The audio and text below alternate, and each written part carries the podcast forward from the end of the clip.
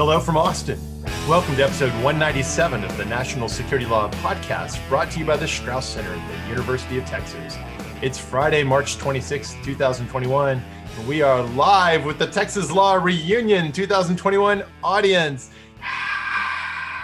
Woo! They're all on mute. I assure you, they're all howling and cheering and, and couldn't be happier, but we'll never really know. I'm Bobby Chesney. I'm Steve Loddick. I'm thinking of the scene in Major League where Bob Uecker's like, listen to that crowd. And then he and Mon, woo, hey, hey, batter, yeah. And they pretend to be the crowd because there's no one in the stands. All too fitting. Um, we're really excited to have a whole bunch of fantastic Longhorn alumni Uh, in the virtual audience, and in a little while in the program, we're going to get to Q and A with any questions they pose. How's uh, your bracket, by the way? Uh, God, you went right to it. Um, yeah, my bracket's in flames. I, I had Iowa picked to win it all. They were going to just edge out Illinois after each had to get past Texas and Texas Tech. You're in Texas in the Final Four? It, I'm contractually obligated. You are not. I didn't even know Texas getting the Sweet sixteen. Well, you, did you hear the news? I did. Spoiler, everybody. Shaka yes. Smart's going to be the new coach at Marquette. That's a very happy result for everyone concerned, I think. um, no, I really that's like the most political. That's I think that's the most political thing we've said on this podcast in quite a while. I. It's the very definition of a Pareto optimal move. Um, all I'm going to say about my bracket is um, go Michigan, because I'm a Michigan family product, and I I have been thus far rewarded in my Michigandi, Michigander support. Yeah, okay. Well, that's you're, I have zero chance to win any bracket competitions anywhere with the horrific choices I made. Um, I'm quite disappointed about it. We'll get to some more frivolity towards the end. In the meantime, just as filler till we come back to sports ball and other such fun topics, Uh, we're going to talk a little bit about war powers. Oh, yeah. There is yeah, some serious stuff we actually know something about. Yeah. Uh, we're going to talk. We're going to check in with Speak the for yourself, Bobby. And in which case, we, I know nothing about it. We'll talk about some things happening at the Supreme Court and other courts. Uh, we've got a, an interesting case in the District of Columbia uh, federal court involving a Chinese company that actually has had success, some preliminary success in challenging uh, a government effort to effectively sanction them in a way that would affect uh, trading in their equities. We're going to talk, we have an extradition theme. We've got the first ever extradition of a North Korean citizen.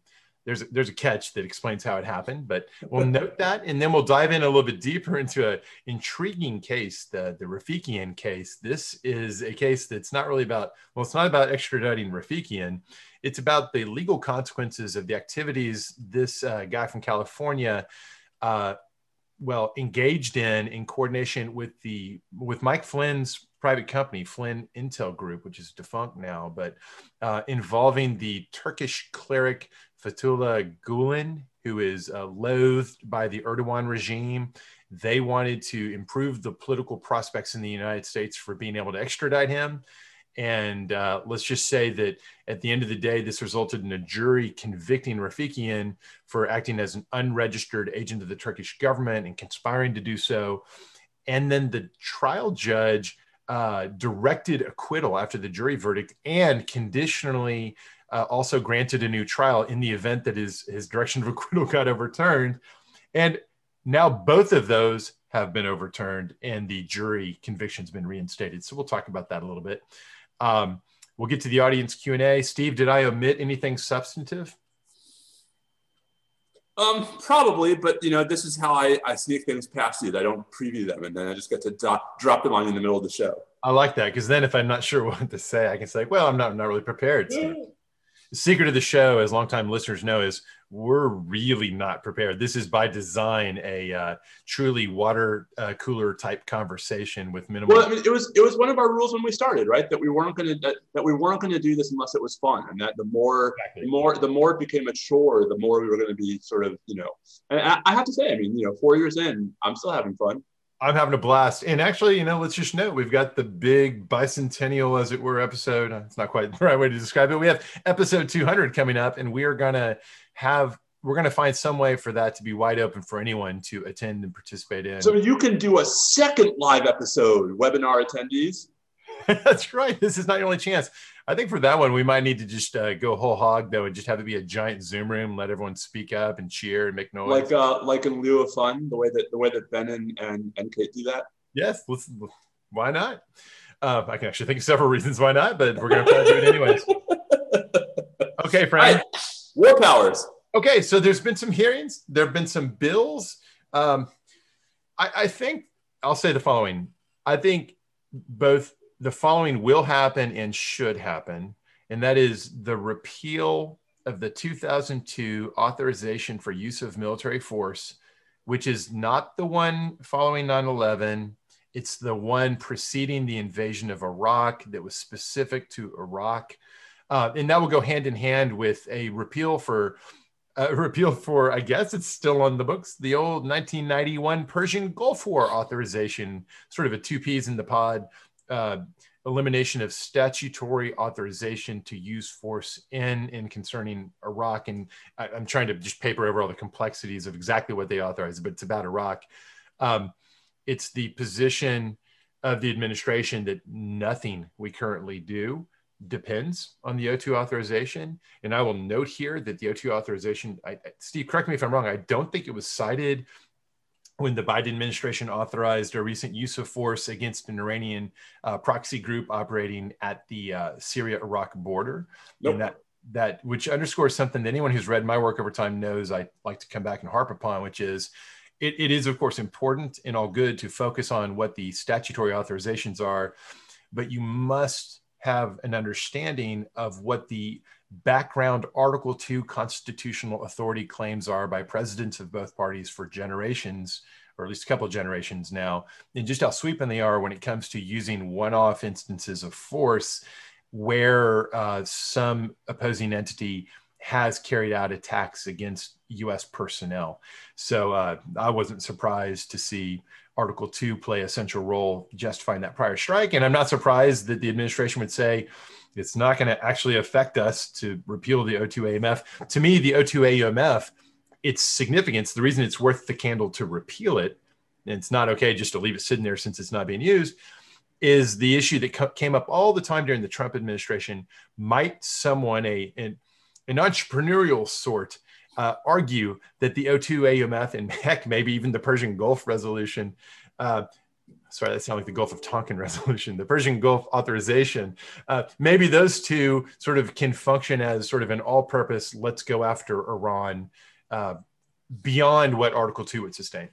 So uh, can I back up a second? Because I mean, I, I suspect that in our audience today, we have some folks who um, know our podcast well, and maybe some folks who don't. I mean, we... This is a common theme for us in talking about how there are still multiple prior use of force authorizations, A U M Fs, on the books, how many of those are effectively dormant, um, right? How Congress has not seen fit in any of those statutes to include sunsets, which means that they stay on the books until and unless they are repealed.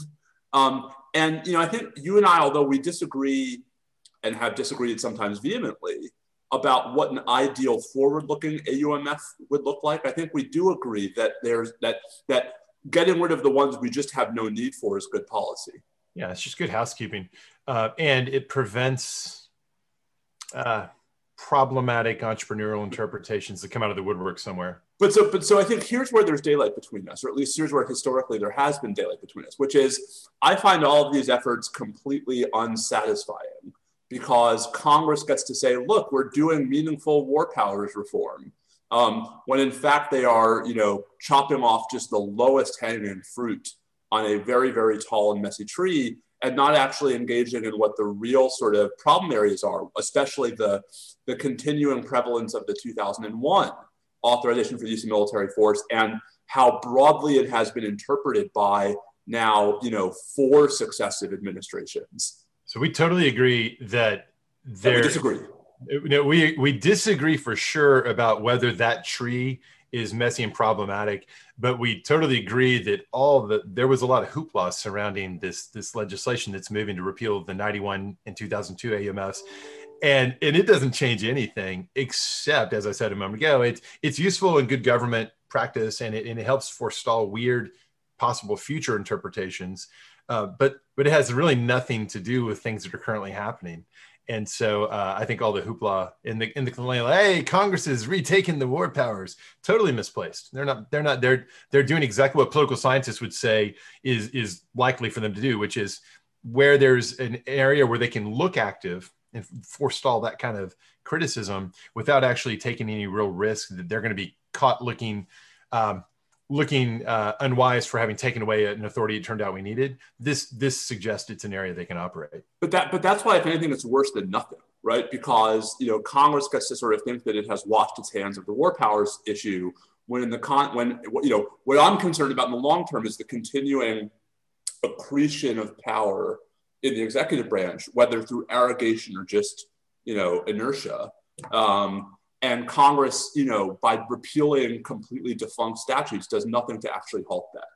So let's dig in a little bit to air for the audience where we where we agree and disagree about what a uh, proper reform or alteration of the two thousand one A U M F, the one that's actually been doing a lot of work since two thousand one. This is the post nine eleven A U M F, which authorized all necessary and appropriate force to use against those whom the president determines are responsible for the nine eleven attacks and those uh, harboring them in, in order to forestall further attacks. And famously, this, of course, was originally understood to apply to original Al-Qaeda and the Taliban, uh, but, but very, very early on was understood to, we could say, grow with Al-Qaeda as it evolved, as it decentralized, as it morphed out.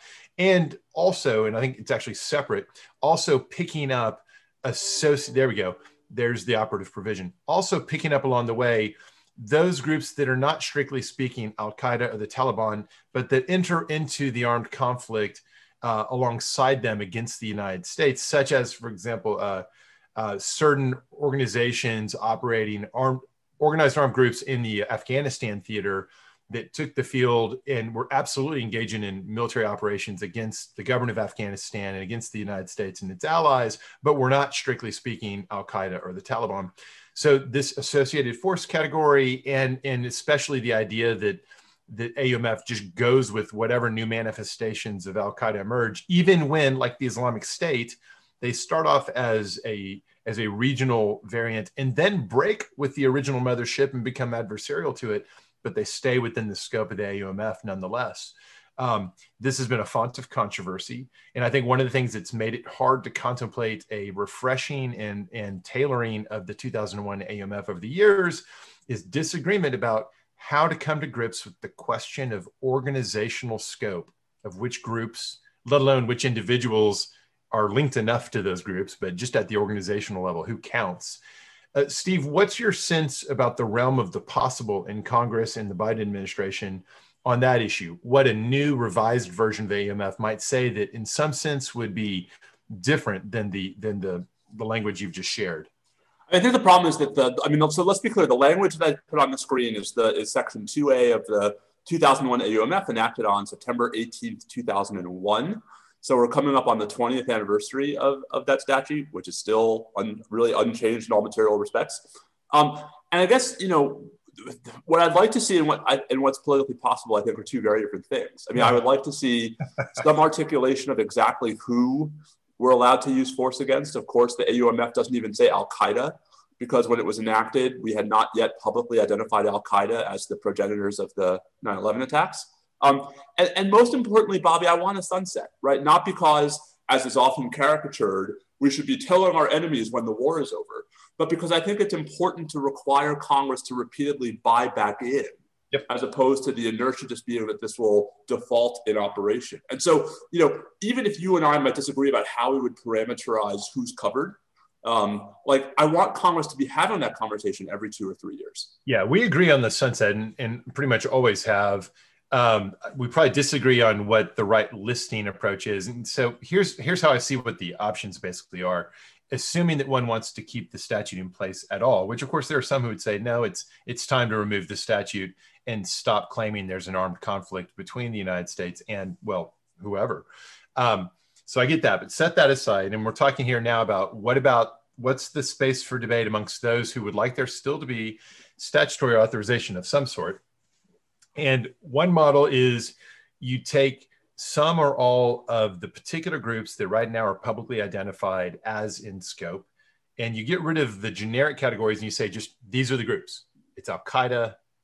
Uh, I, you know, would you still say the Afghan Taliban if, if as the Biden administration has said, we're going to be entirely, President Biden I think yesterday said, like, by next year, not by May first, but by next year, we will not continue to have forces there.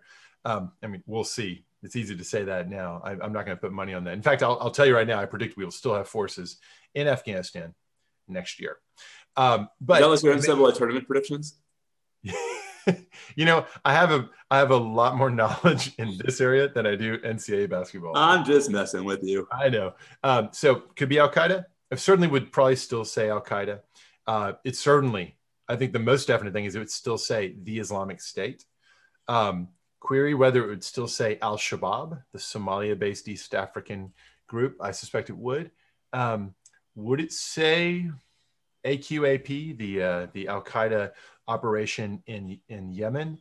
I don't know anymore. Um, I don't I don't know. Would it say? Uh, would it would it name Boko Haram? Would it name? I, I forget the the latest iteration of the label for it, but the group that operates in the Sahel region that originally once long ago was A Q I M, Al-Qaeda in the Islamic Maghreb, and before that the Salafist group for call and combat.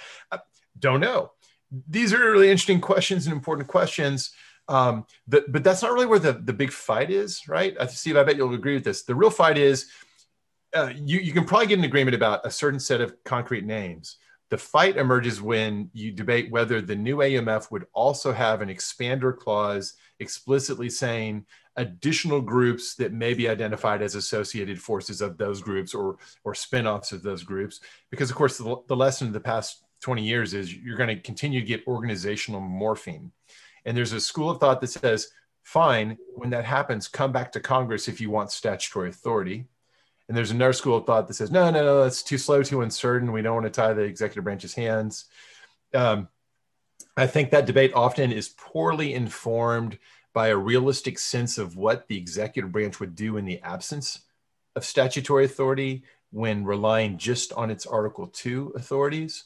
Uh, I think there's a a lot more likelihood and legal leeway for using force for better or worse, even without the statute. And people tend to, people tend to get these more utopian notions of what is turned off, what is taken off the table. Right. You just don't have that statutory authority for it.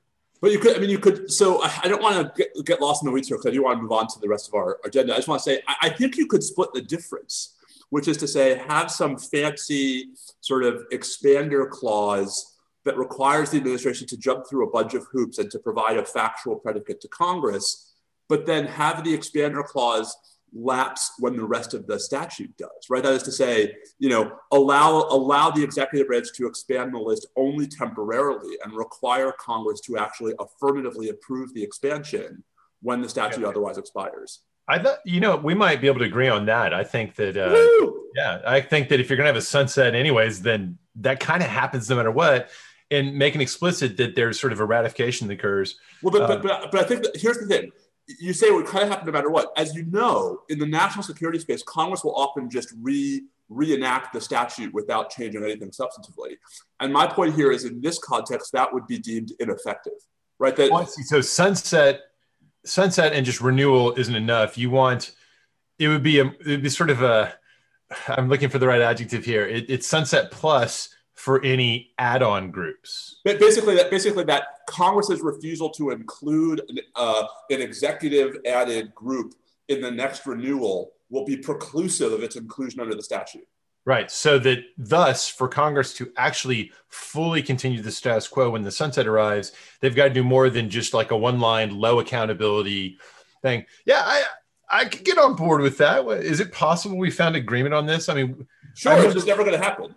I remember arguing about this topic, you know, in like two thousand, what, ten or eleven at at Fordham. Yep. You and me and Jen Daskell and others were, this was right after me, Jack Goldsmith, Ben Wittes, and Matt Waxman put out a proposal for, uh, you know, A M F reform that included an expander clause. And you guys were hammering us on us for doing that. But maybe we've finally identified a way for everybody to be happy. Maybe. We're, we must be overlooking something. No, it's just not politically possible. Like, I mean, the, Congress would write statutes that way and the politics wouldn't be in it. No, I know. Well, I don't know. I sense a I sense a co-authored piece coming on. Ooh, yes. Something you and I both have time to do.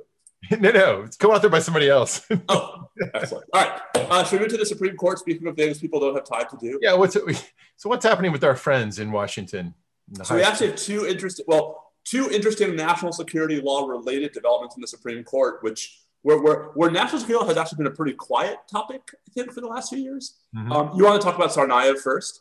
Yeah, I, this will be brief. On a prior sh- episode of the show, we noted that um, this is the First Circuit.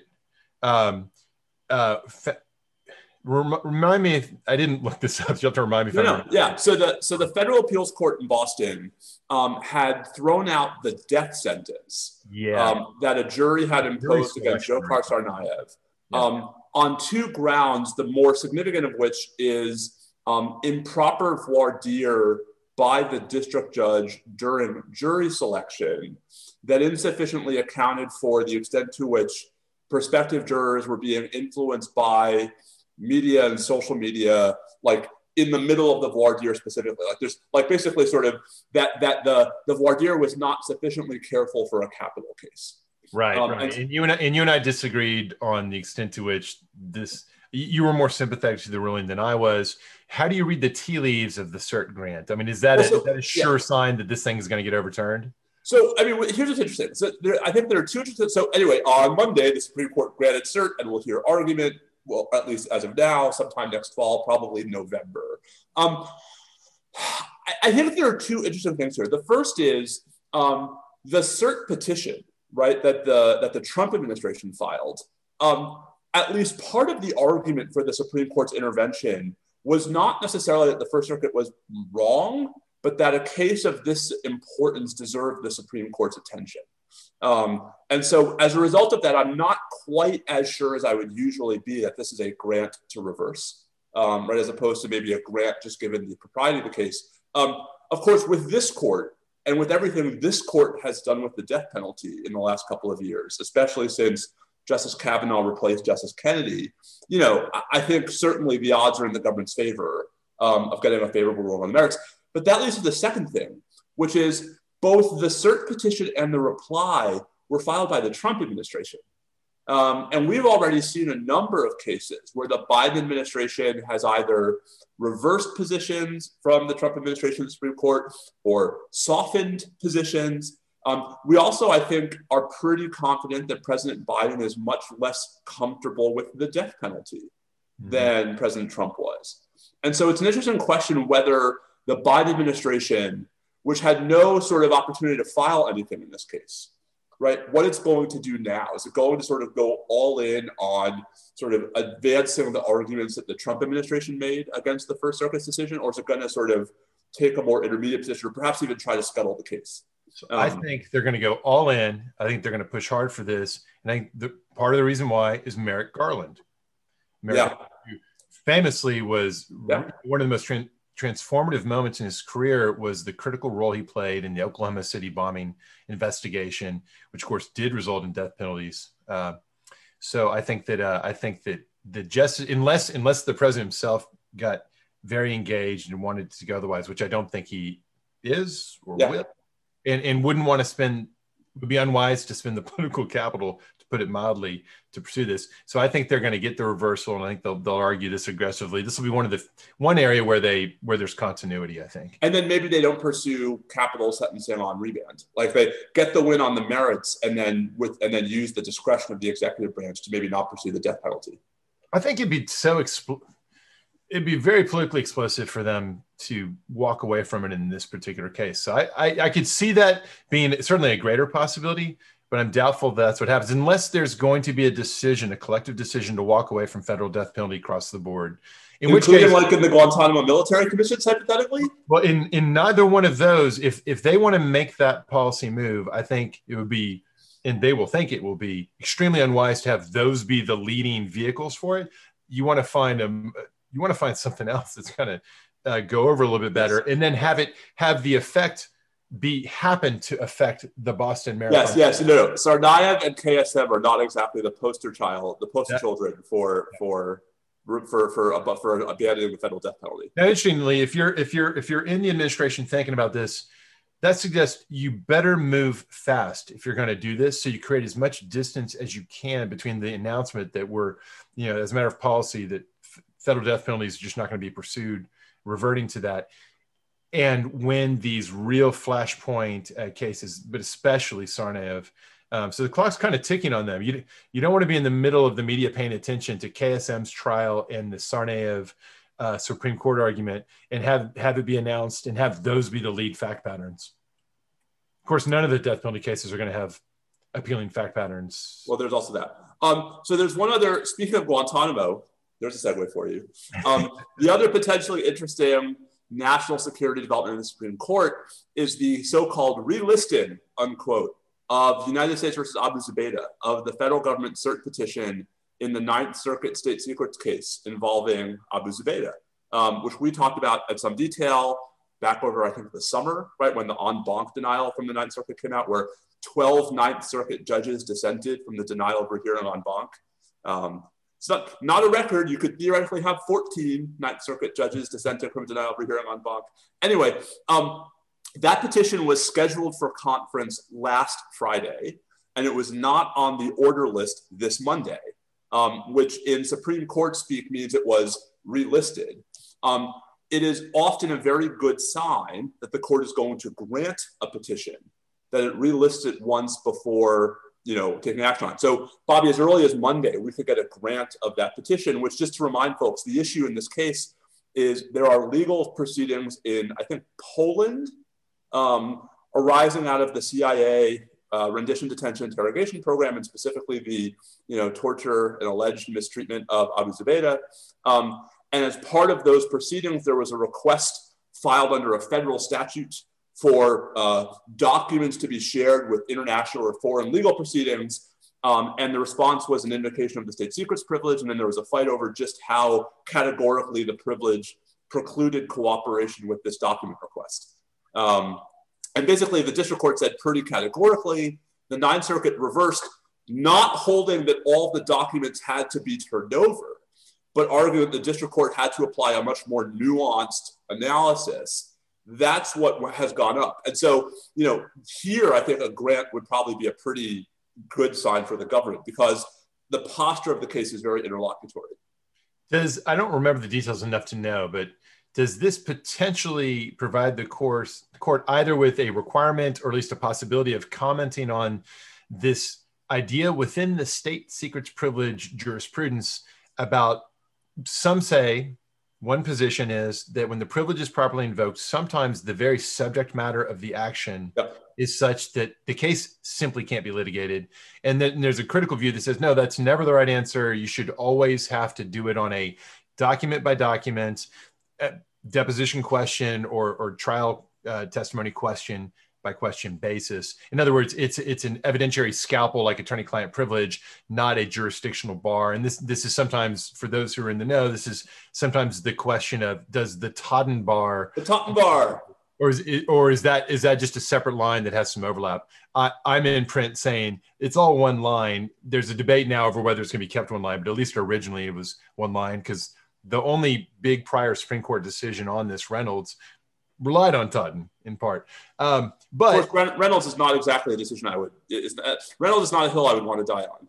Uh, you know, as you know, I've got endless views on Reynolds. Everyone agrees that uh, the particular uh, fact pattern there was, it was a, a huge, huge mess. The doctrine wait, wait, wait, wait, wait, you can't, you, you can't just say that. Wait, the, the people at home don't know what you mean when you say the decision was right. Well, well, if I get to keep talking, I, I can tell them. Um,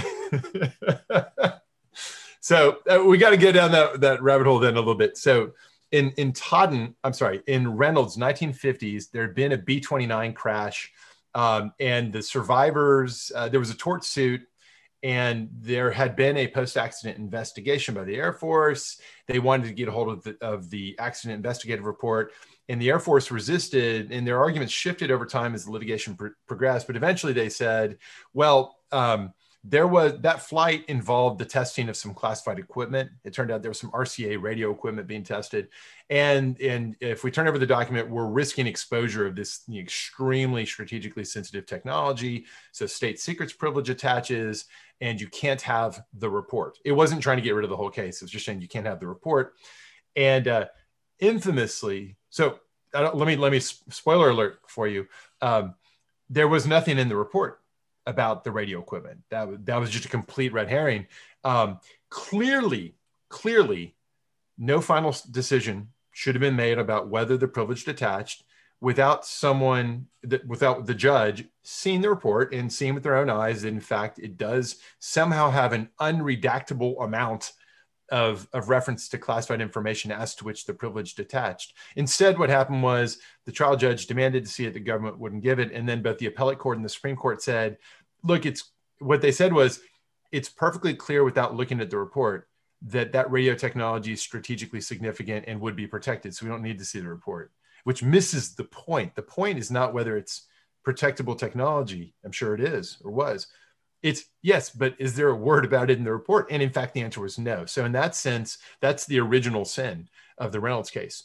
Now, that said, Reynolds, the precedent, the Supreme Court precedent is where we get the Supreme Court's statement of how the doctrine of the state secrets privilege works in all other respects that are not, not related in a direct sense to that particular sin. So when I say that, yes, the fact pattern was a big fiasco, but But the doctrine remains that there is a state, state secrets privilege, that it works the following ways. You have to have these formalities, that it has this effect. Um, all of that would be the same, even if we change the fact pattern to erase the government's sin and, and create a situation where the document actually was, you know, completely protectable. The opinion would look the same. And so the, the, the reason all this is interesting is the Supreme Court never has come back to it. They've never taken another state secrets right. case. Right. And it's really controversial and important stuff. And and and and so and Abu Zubaydah is not alone. There's also the Fazaga case about the relationship between the Foreign Intelligence Surveillance Act and state secrets, which was filed the same day as Abu Zubaydah, Bobby, but which is on a slower track. Um, and it's yeah. probably not going to go to conference in the Supreme Court till the end of May. You know what's interesting? Um, you and I were both involved in the legislative wranglings over whether to reform the state secrets privilege in the late Bush administration. The State Secrets Protection Act. Yeah, where, where you know, there was a lot of room for possible reform there, bipartisan agreement. And then the Obama administration killed it by adopting internal executive branch reforms designed to take the wind out of the sails of that effort and, and preserve executive discretion more. Um, I wonder if at any point the Biden administration would decide to spend capital going back to this. I think not. I mean, so I, I am on record everywhere except in the threads of my Twitter trolls as being very critical of the Obama administration for litigating positions it took that, you know, sort of crowded out the ability to have genuine reform in any number of national security areas. The military commissions are another example of that. Um, I, this will be an interesting one to watch. I mean, like the, you know, this, here's another case where the briefs thus far were filed by the Trump administration. And so, you know, will the Biden administration argue quite as aggressively against the decisions below as its predecessor? You know, the odds are good if the answer is yes. I'm not necessarily sure that's the right and best thing. Yeah, I think that in the end, we will not get a Reynolds two mega rewrite of the whole privilege or even an engagement with all the different aspects of it. We'll probably see the court, assuming the, this case sticks, which it might not. If the case sticks there, we'll see some sort of narrow, fairly technical uh, slice where the court can say like, ah, see, we engaged the state secrets privilege, but kind of left it mostly where it was. Um, so we are getting a little bit short on time. So should we go quickly through the other lower court cases you want to talk about? Maybe save, save some of the bigger, round. Save some of the bigger stuff for uh, for next week. Let's do it. And let's again invite uh, the audience. Please uh, fire questions at us. In the There are so many questions in the chat. I can't handle it. There are none, right? No. Okay. All right. That will change soon, no doubt. All right. I want to take note of a really, really interesting case that's still in the early stages that goes to the recurring topic of what, what degree of deference, if any, do courts owe to the executive branch when making determinations that relate to national security, and also to our, our constantly recurring theme of I E P A litigation. What's I E P A? That's the International Emergency Economic Powers Act. It's this- I E P A? It's exactly, it's the sanctions framework. So here we're looking at a particularly um, it, it, a long unused, but now suddenly very important uh, variant of the I E P A scenario. I E P A says that when the president declares a national emergency on topic X, then Congress pre-delegates to the president the ability to invoke the foreign commerce power of Congress to impose sanctions on transactions with uh, specifically identi- identified foreign entities. So North Korea is going to be sanctioned, or this Iranian company, or Vladimir Putin, that sort of thing. And we have all these national emergencies and corresponding I E P A sanction frameworks. Little bit obscure, but back in nineteen ninety-nine, Congress, at a time Uh, anniversary of Tiananmen Square, uh, at a time of growing concern about uh, China's rise, there was a special variation of sanctions authority created by Congress in the National Defense Authorization Act that year that said basically, uh, a variant of I E P A shall here, hereby be given to the president. If a private company in China with, with public, that's publicly traded um, has turns out to be Uh, directed or controlled or in, in some sense affiliated with the People's Liberation Army, then there's no need to declare a national emergency. We hereby delegate I E P A-type powers directly to the president to sanction those companies in terms of Americans uh, trading in the, their equities and derivatives of those equities.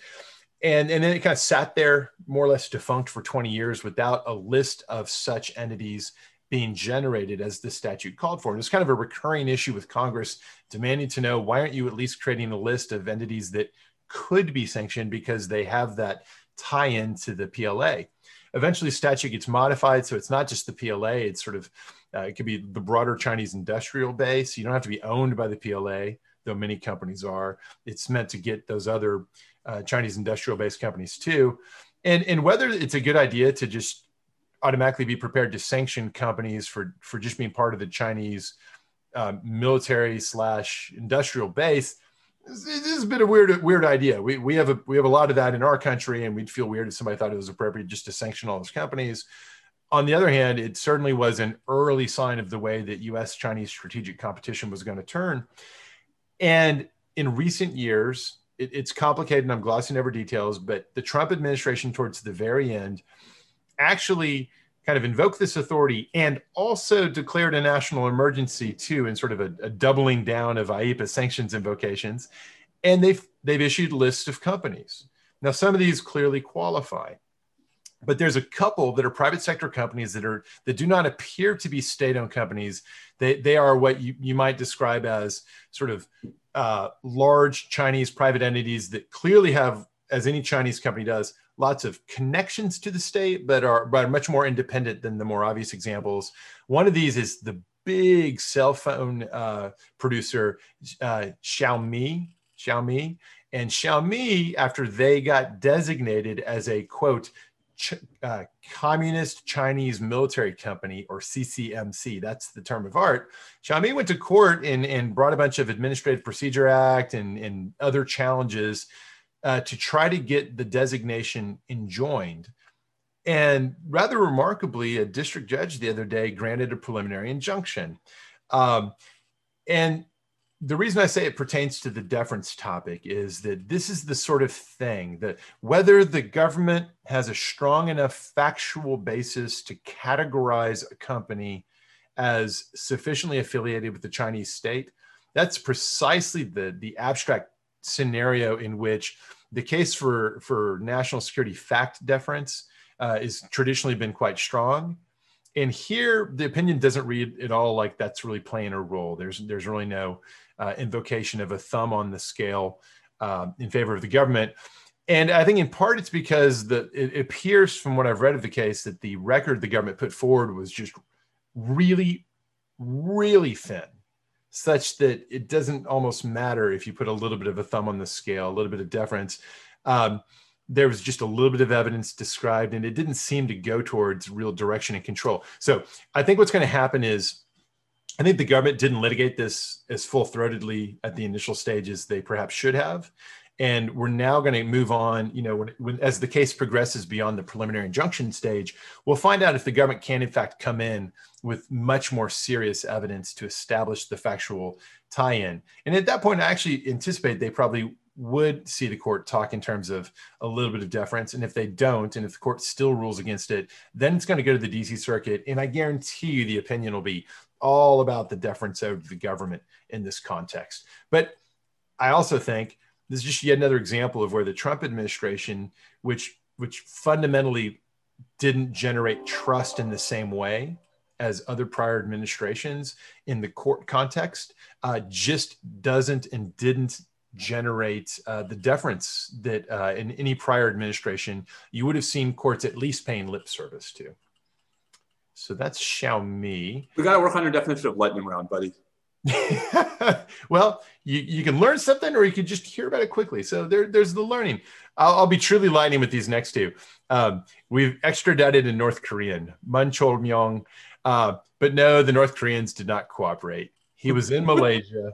Uh, because of, for a variety of reasons, uh, the D P R K has to operate by putting personnel out into various other countries where they can have more, uh, shall we say, room to operate and more bandwidth online to operate with. Uh, and that does mean that sometimes the government in question will cooperate with the United States. Uh, there were charges against this guy and Malaysia packed him off to us. It's really remarkable. Lord only knows what North Korea is going to do to the Malaysians in response to this. Uh, it's pretty impressive of the Malaysians to have pulled that trigger. And then there's uh, the Raf- Rafikian case. We, we talked about this a little bit. I won't add too much. Let's just note that Um, that the Fourth Circuit looked at the evidence of actual Turkish government direction and control over the actions of these people associated with the Flynn Intel Group, uh, Rafikian in particular. They thought there was more than sufficient evidence to sustain the jury's verdict, and it was an abuse of discretion to uh, for the trial judge to suggest otherwise. And likewise, that the various arguments that were rolled out in favor of a new trial and the alternative, sort of critiquing the judges, where the judge critiqued his own rulings on the trial, uh, none of them held water. And it, I mean, it's a pretty strikingly thorough rejection. And it does raise questions about what, what exactly was going on with that trial judge uh, going so far out of his way uh, to overturn the jury verdict. But it turns out Rafikian's real bad news for him. He's going to go to jail, it looks like. Um, and, and why don't we turn now, Steve, to some Q and A. Um, so there are a couple of questions that we got in advance, and there's one in the chat. Um, I'll tackle, there are a couple of, two or three of the questions in the, that we got in advance um, are about uh, military jurisdiction over retirees, which, you know, just makes me so happy that anyone's paying attention to this issue. Um, so um, one question is, which offenses should a retired military officer be most concerned about prosecution in a post-retirement court-martial? Um, and then one is, um, where are the courts headed with U C M J jurisdiction over military retirees? Um, so one of those, I guess, is a, is a predictive question, and one is a normative one. Um, the, to make a long story short, right, the current statutory law and the current position of the federal government is that any individual who's retired from an active duty component um, and is entitled to pay, whether or not they're receiving it, um, is subject to the U C M J in perpetuity for any offense under the U C M J, including offenses with no connection to the military. Um, I'm involved, as I think anyone who's listened to this podcast unfortunately knows, in two different cases that are challenging that argument, that, that line of reasoning. Um, Judge Leon in the D C District Court in November held that this is unconstitutional. Uh, the Court of Appeals for the Armed Forces is probably about to hold to the contrary in a case called Bagani. So, you know, this is sort of very much an open question, and one that I suspect may be headed to the Supreme Court before all is said and done. To the question of what offenses should retired officers be concerned about prosecution, um, I think the reality is that it's still pretty unusual for the government to court-martial retirees, that the, the cases we've seen recently, Bobby, have all usually involved some kind of weird factual circumstance where civilian prosecutions have not been formally unavailable, but just would have been difficult. Um, so, for example, in both Larrabee and Bagani, the offenses were committed in Japan. Um, not, I think, outside the scope of the Military Extraterritorial Jurisdiction Act, but of course in a context that raises, you know, political difficulties. So, you know, for folks who are just sort of living their lives here in the U S, I don't think you face that realistic a specter of being, you know, brought back into a court martial if you're a, if you're a retired member of an active duty component who's entitled to pay. Um, but of course, you know, that's just for the moment. And part of what we're fighting for is to actually make sure that that's settled going forward and not just, you know, a matter of, of the whim of the executive branch. We also got a question about uh, a, a prior recurring topic on the show, Doe v. Mattis, which was an amazing litigation odyssey and, and military detention odyssey that was a big part of the, the early years of this show because it the case just went on forever. You really um, remember, right? I mean, I, it's so funny. It just it feels like so long ago thinking back to this. Uh, whatever happened with that case is the question. This was uh, basically an, a person with American citizenship, but also, I can't recall if it was either Saudi or Yemeni citizenship. Was it Saudi? Saudi, I think. Yeah. He was a dual citizen who, who hadn't lived here, but had been born here. His case in that respect was very similar to the post nine eleven case of Yasser Hamdi, who was uh, the, the named per- petitioner in a big two thousand four Supreme Court case involving military detention and an American citizen. So Doe, who turns out to have been named Abdulrahman Ahmed al-Sheikh, um, he was in U S military custody in the early days of our big footprint phase of operations against the Islamic State. He got turned over to the United States, and it was it was not planned for the United States to initiate our own implemented military detention operations over there. That was that was that was a lesson we learned ten years before. Like, try not to do that if you can avoid it. But here's the citizen, and they kind of the hot potato was stuck in their hands, burning their hands, as it were. Um, and there was a challenge, uh, a litigation uh, began, and the government was trying desperately to find a way to transfer him, you know, back to Saudi Arabia. What are they going to do? They didn't want to bring him to the United States. The case ended up fizzling out when he was sent off to Bahrain in two thousand eighteen. Uh, and then the only sort of legacy element of that is um, apparently the State Department had announced at the time they were canceling his passport. And, uh, but of course he still, I think, still formally had his American citizenship. So were he ever to try to return, um, you know, what sort of litigation might come out of that? But that's, that's a shoe that hasn't dropped since then. Um, But watch this space. You, you never really know. Um, on the uh, on the chat line, um, we've got a question about uh, national security and domestic terrorism. And also one of the questions in advance uh, had also kind of gone into this area of recent events, thinking about January sixth and and this uh, this rising tide of, of organized unrest, including by people who are bearing arms.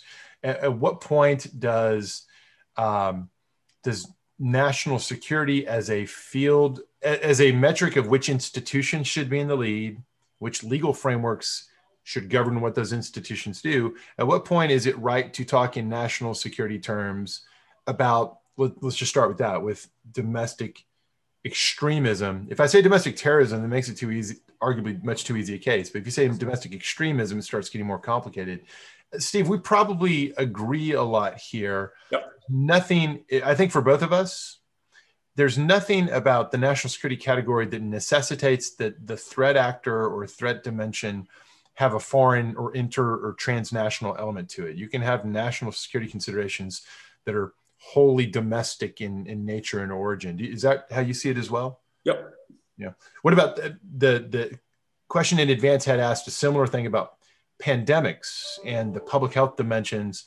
Um, I think traditionally, yes, public health is a category uh, long recognized, and national security and public health often are often two different spheres. But I think it's actually always been fairly conventional to treat the uh, the most disruptive and dangerous of public health events, and the, the quintessential example being mass casualty pandemic, Uh, like Spanish flu or now COVID nineteen, um, as being in scope for national security consideration, yep. And, which is why you see the Defense Production Act being used uh, by both the Trump and the Biden administrations as, as part of how they the federal government went about its response. It's just that most of the relevant tools aren't the military and intelligence community tools that you, you think of with, with human foes.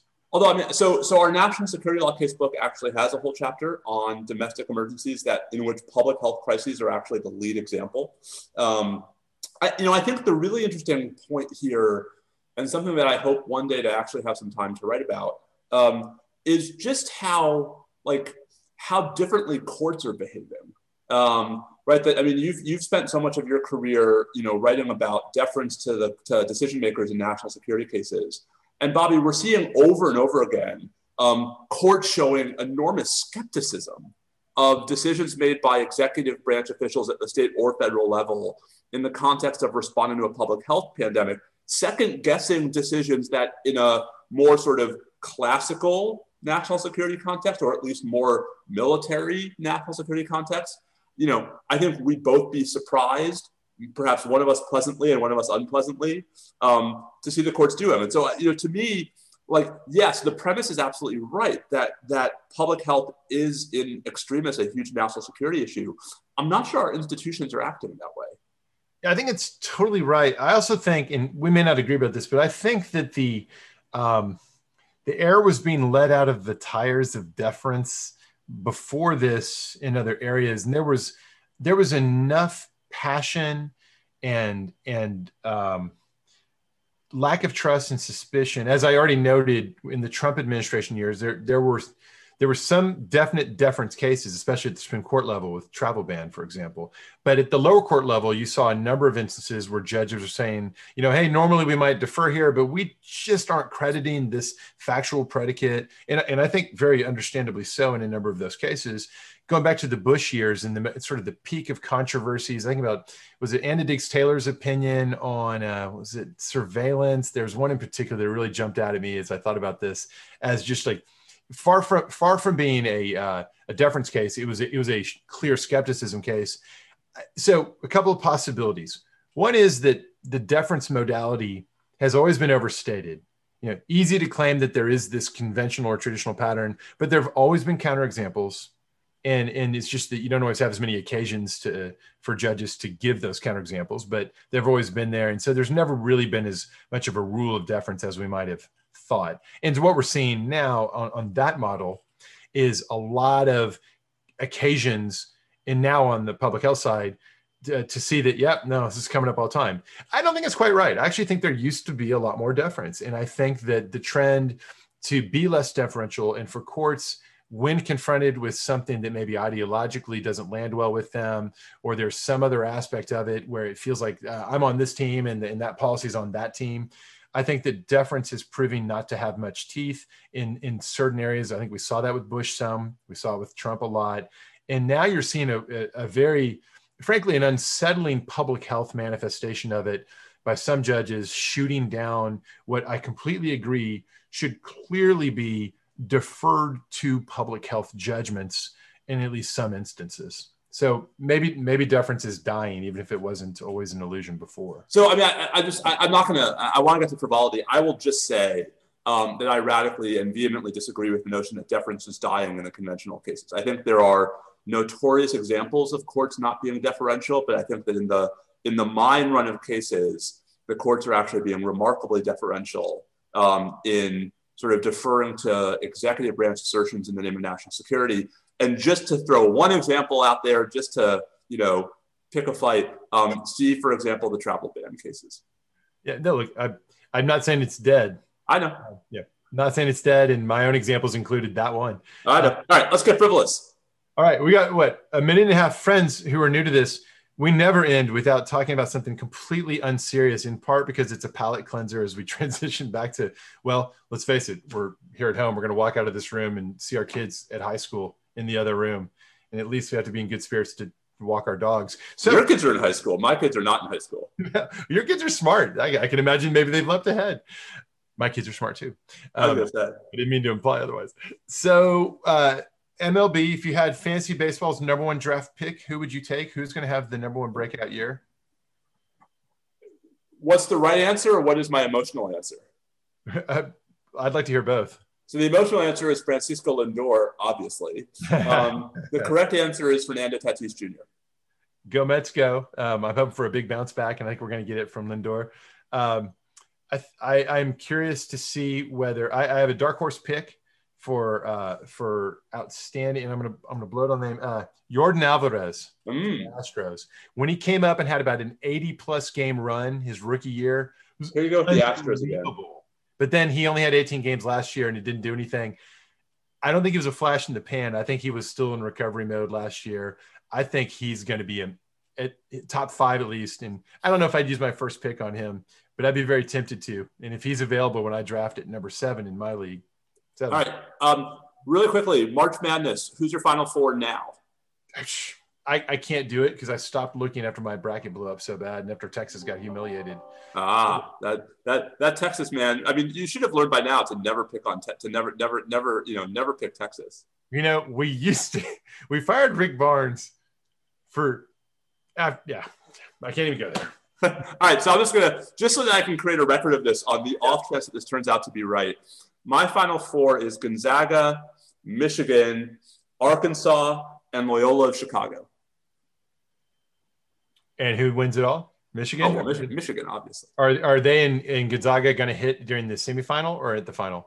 Uh, semifinals, unfortunately. All right, so Gonzaga goes. I mean, assuming they actually get through, which of course will never happen because now I've said it. Yeah. Um, all right, listen, we we want to we want to encourage the folks who are with us live. You know, if you still have questions that we haven't gotten to, please do feel free to follow up with us afterwards. Um, but usually our outro for the podcast, I say something like, you know, I'm at Steve underscore Vladik on Twitter. Bobby's at Bobby Chesney on Twitter. Um, we are at N S L Podcast on Twitter. And we say, well, I say, stay safe out there, which has really evolved in the four years we've done this. And, and then Bobby I, says, and I say, adios.